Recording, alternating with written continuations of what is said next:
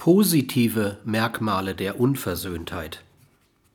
Ferner gilt es zu bedenken, dass die Unversöhntheit vieler Menschen mit sich und ihrer Gesellschaftlichkeit nicht nur negative Folgen hat.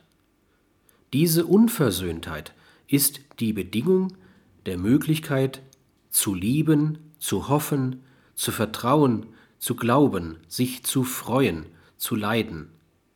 Denn alles dieses hat zur Voraussetzung, dass ich noch nicht am Ziel bin, dass ich noch auf dem Wege bin, ohne zu wissen, ob das Ziel, auf das ich zugehe, das Richtige ist.